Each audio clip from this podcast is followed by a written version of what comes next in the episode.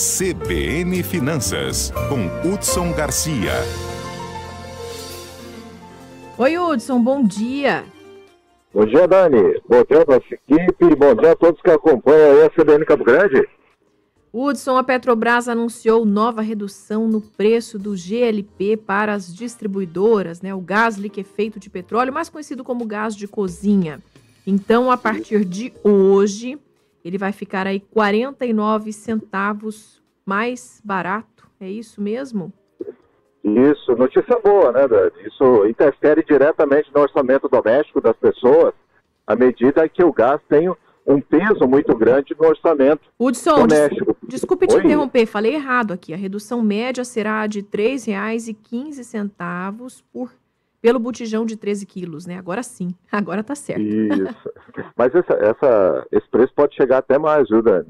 Eu, a minha esperança é que realmente a gente chegue a pagar dois dígitos aí no, no botijão de gás, à medida que cada empresa né, tem o seu cálculo de precificação. Mas essa redução já traz um benefício danado aí para as pessoas. Bom, isso acompanha o mercado internacional, é um ajuste, tá, Dani?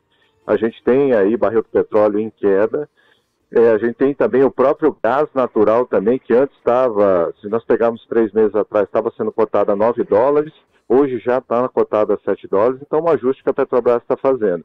E isso é, é óbvio, poderia ter um reflexo ainda maior se nós tivéssemos aí também uma redução no ICMS desse gás, podendo chegar aí, como eu disse, né, a esperança de ter um gás aí com apenas dois dígitos, a 90 reais, a 80 reais. É, e é uma luz, né, Hudson? Assim, o cidadão já vem aí pagando mais caro por tanta coisa. Sim. É, então, toda vez que a gente fala de redução, seja em relação ao combustível, que a gente também já falou recentemente, seja em relação ao gás de cozinha, é algo que faz parte aí, né, das nossas necessidades básicas.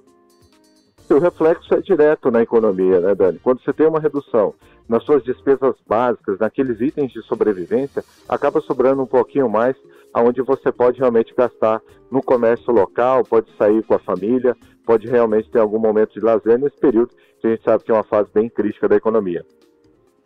Isso também nos dá uma esperança maior para que os preços né, de alimentos, enfim, em geral, possam também cair pelos próximos meses, Hudson?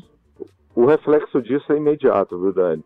É óbvio que ainda existem perdas que precisam ser recuperadas, principalmente no setor de bares e, e restaurantes, que ainda não estão vivendo os seus, os seus melhores indicadores e vão utilizar essas quedas para realmente trazer preços mais competitivos e, consequentemente, manter a, a rentabilidade, trazer o cliente novamente para o consumo. Então, a gente tem realmente uma pressão para uma queda nos preços de inflação, isso ajuda bastante e, além disso, estimula o consumo.